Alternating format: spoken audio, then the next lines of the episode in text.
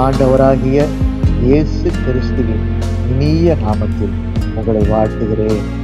யோசுவாவின் புஸ்தகம் மூன்றாம் அதிகாரம் பதினான்காம் வசனத்தில் இருந்து பதினேழாம் வசனம் வரைக்கும் உங்களுக்காக இப்பொழுது வாசிக்க விரும்புகிறேன். ஜனங்கள் யோர்தானை கடந்து போக தங்கள் கூடாரங்களில் இருந்து புறப்பட்டார்கள். ஆசாரியர்கள் உடன்படிக்கை பெட்டியை ஜனங்களுக்கு முன்பே சுமந்து கொண்டு போய் யோர்தான் மட்டும் வந்தார்கள். யோர்தான் அறுப்பு காலம் முழுதும் கரை புரண்டு போ பெட்டியை சுமக்கிற ஆசாரியர்களின் கால்கள் தண்ணீரின் ஓரத்தில் பட்டவுடனே மேலே இருந்து ஓடி வருகிற தண்ணீர் நின்று சார்தானுக்கு அடுத்த ஆதாம் ஊர் வரைக்கும் ஒரு குவியலாய் குவிந்தது. உப்புக்கடல் என்னும் சமனான வெளியின் கடலுக்கு ஓடி வருகிற தண்ணீர் பிரிந்து ஓடிற்று. அப்பொழுது ஜனங்கள் எரிகோவுக்கு எதிரே கடந்து போனார்கள்.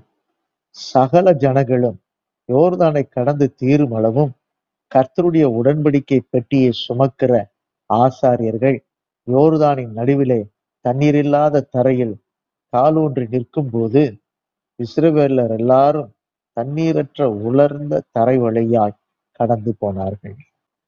எனக்கு அருமையானவர்களே வாக்கு பண்ணப்பட்ட பாலும் தேனும் ஓடும் வளமிக்க தேசமாகிய கானானுக்குள் நுழைய வனாந்தர பாதைகளை கடந்து வந்த இஸ்ரேவேலருக்கு எதிராக தடை செய்வதைப் போல யோர்தான் நதி தண்ணீர் இரு கரைகளையும் நிறைத்து ஓடியது.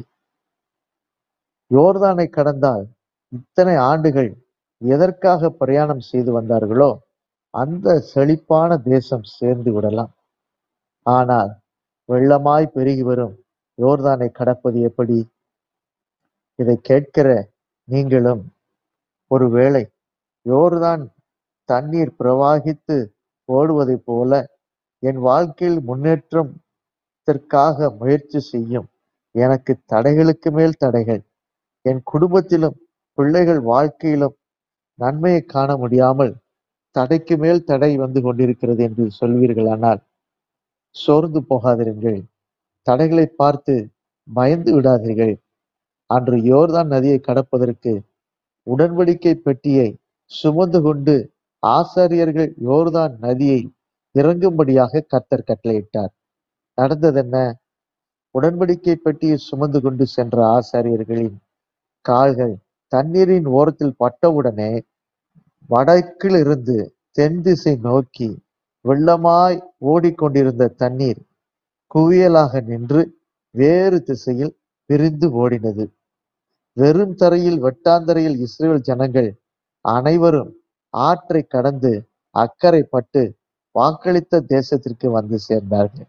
இன்று இயேசு கிறிஸ்துவை சொந்த இரட்சகராக ஏற்றுக்கொண்டு இருக்கின்ற ஒவ்வொருவரும் ஆசாரிய கூட்டமாக இருப்பதாக நாம் ஒன்று பேதிரு இரண்டாம் அதிகாரம் ஒன்பதாம் வசனத்தில் வாசித்து தெரிந்து கொள்ளலாம். உடன்படிக்கை பெட்டி என்பது ஆண்டவராகிய இயேசுவையும் அவரது வார்த்தையையும் அடையாளமாக குறிக்கிறதாக இருக்கிறது. யோர்தானை கடப்பதற்கு யாரும் அங்கே போராடி நீந்தி கரை சேர முயற்சிக்கவில்லை. அதே போலதான் இன்றைக்கு தடையை கடப்பதற்கு போராடி முயற்சி செய்து கொண்டிருக்கும் பொழுது அது முடியாமல் நாம் வேதனைப்படும் பொழுது நாம் சோர்ந்து போகிறோம். அன்றைக்கும் கூட அப்படி அவர்கள் முயற்சித்திருந்தால் எத்தனையோ இழப்புகளை சந்திக்க நேர்ந்திருக்கும். தடைகளை கடக்க நீங்களும் போராடி கொண்டிருக்கிறீர்களோ? கர்த்தர் சொல்லியிருக்கிறார் நான் உனக்கு முன்பே போய் கோணலானவைகளை செவ்வையாக்குவேன் என்று நம்முடைய ஆண்டவர் சொல்லியிருக்கிறார். மீகாவின் புஸ்தகம் இரண்டாம் அதிகாரம் பதிமூன்றாம் வசனத்திலே தடைகளை நீக்கி போடுகிறவர் அவர்களுக்கு முன்பாக நடந்து போகிறார். அவர்கள் தடைகளை நீக்கி வாசலால் உட்பிரவேசித்து கடந்து போவார்கள்.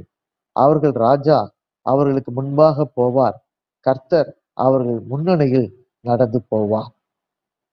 கருமையானவர்களே சுய முயற்சியில் சோர்ந்து போனீர்கள் என்றால் ஆண்டவர் இயேசு கிறிஸ்துவின் பிரசன்னத்தையும் அவர் வார்த்தையும் வாஞ்சித்து முன்பாக வைத்து நடவுங்கள். மீகாவின் புஸ்தகத்தில் நாம் வாசித்தோம் அவர்கள் ராஜா அவர்களுக்கு முன்பாக போவார். கர்த்தர் அவர்கள் முன்னணியில் நடந்து போவார்.